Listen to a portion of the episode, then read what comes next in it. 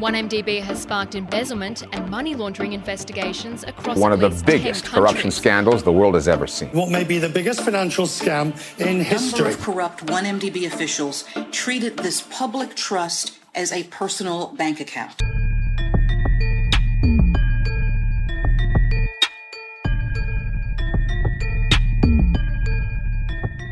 Follow us as we bring you into the courtroom where the biggest financial scandal in Malaysian history is being heard.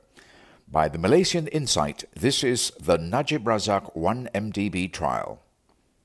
It's Thursday, 18th November 2021, and you're listening to the latest update from today's 1MDB Tanore trial. I'm Patrick Teo. A letter from the government agreeing to act as ultimate guarantor for a 1MDB project debt was issued so quickly. Signed by former Finance Minister Najib Razak, the letter arrived just two days after the 1MDB directors agreed to raise 3 billion US dollars for the Tun Razak Exchange joint venture. This was the testimony of former 1MDB director Ismee Ismail, who also today said that the 1MDB board had felt being used to only legitimize transactions. He said the board realized this after revelations from when 1MDB investigations started and throughout the 1MDB trials. Najib, 68, is currently on trial for four counts of abuse of power and 21 counts of money laundering involving 2.28 billion ringgit in public funds. Najib had greatly desired to develop the Kuala Lumpur International Financial District project, now known as Tun Razak Exchange or TRX, Ismee said. The joint venture was between 1MDB Global Investment Limited, GIL, a 1MDB subsidiary, and Aabar Investments PJS. It was also a government to government agreement with Abu Dhabi. After the 1MDB directors agreed in writing to raise 3 billion US dollars or 12.5 billion ringgit on March 12, 2013, the letter of support from the government was issued on March 14, Ismee said. The document stated that the government noted that 1MDBGIL will issue the bond to be paid in full in March 2023. And if 1MDBGIL is unable to pay this debt, the company 1MDB will provide financial assistance to meet its debt repayment obligations.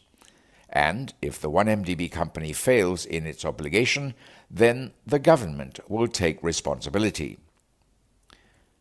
The letter of support was issued by the government at a very rapid rate, Ismee said. On Tuesday, former Chief Financial Officer Azmi Tahir testified that the 3 billion US dollars was spent on something other than funding the joint venture.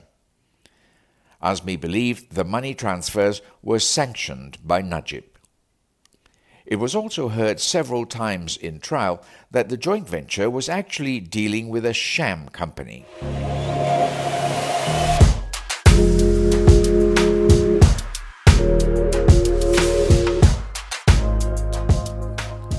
After Ismee completed the reading of his 112 paged witness statement, the 13th prosecution witness was questioned by Senior Deputy Public Prosecutor Gopal Sri Ram. What is your position on the suggestion that the 1MDB board was a bunch of toothless tigers who failed to protect and advise the Prime Minister? asked Sri Ram. The witness defended that the directors had played their part to protect the interest of the company. I don't think we could have acted differently to protect the interests of 1MDB, he said. He asserted that there were discussions done on the economics and viability of the company's transactions.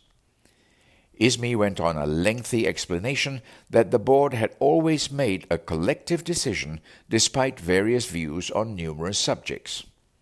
This included projects and even people, such as the involvement of fugitive businessman Low Taek Jho, or better known as Jho Low.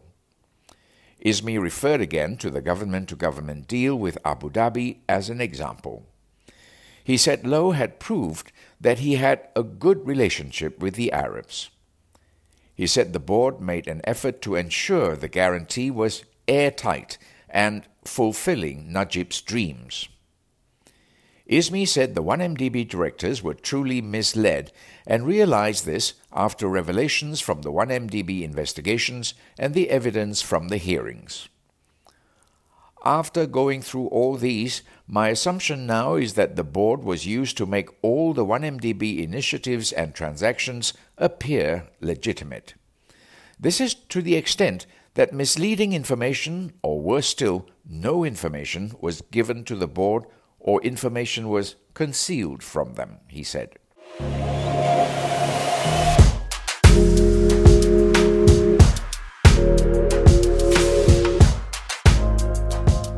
Sriram then proceeded to question Azmi, the 12th prosecution witness who returned to the witness stand today.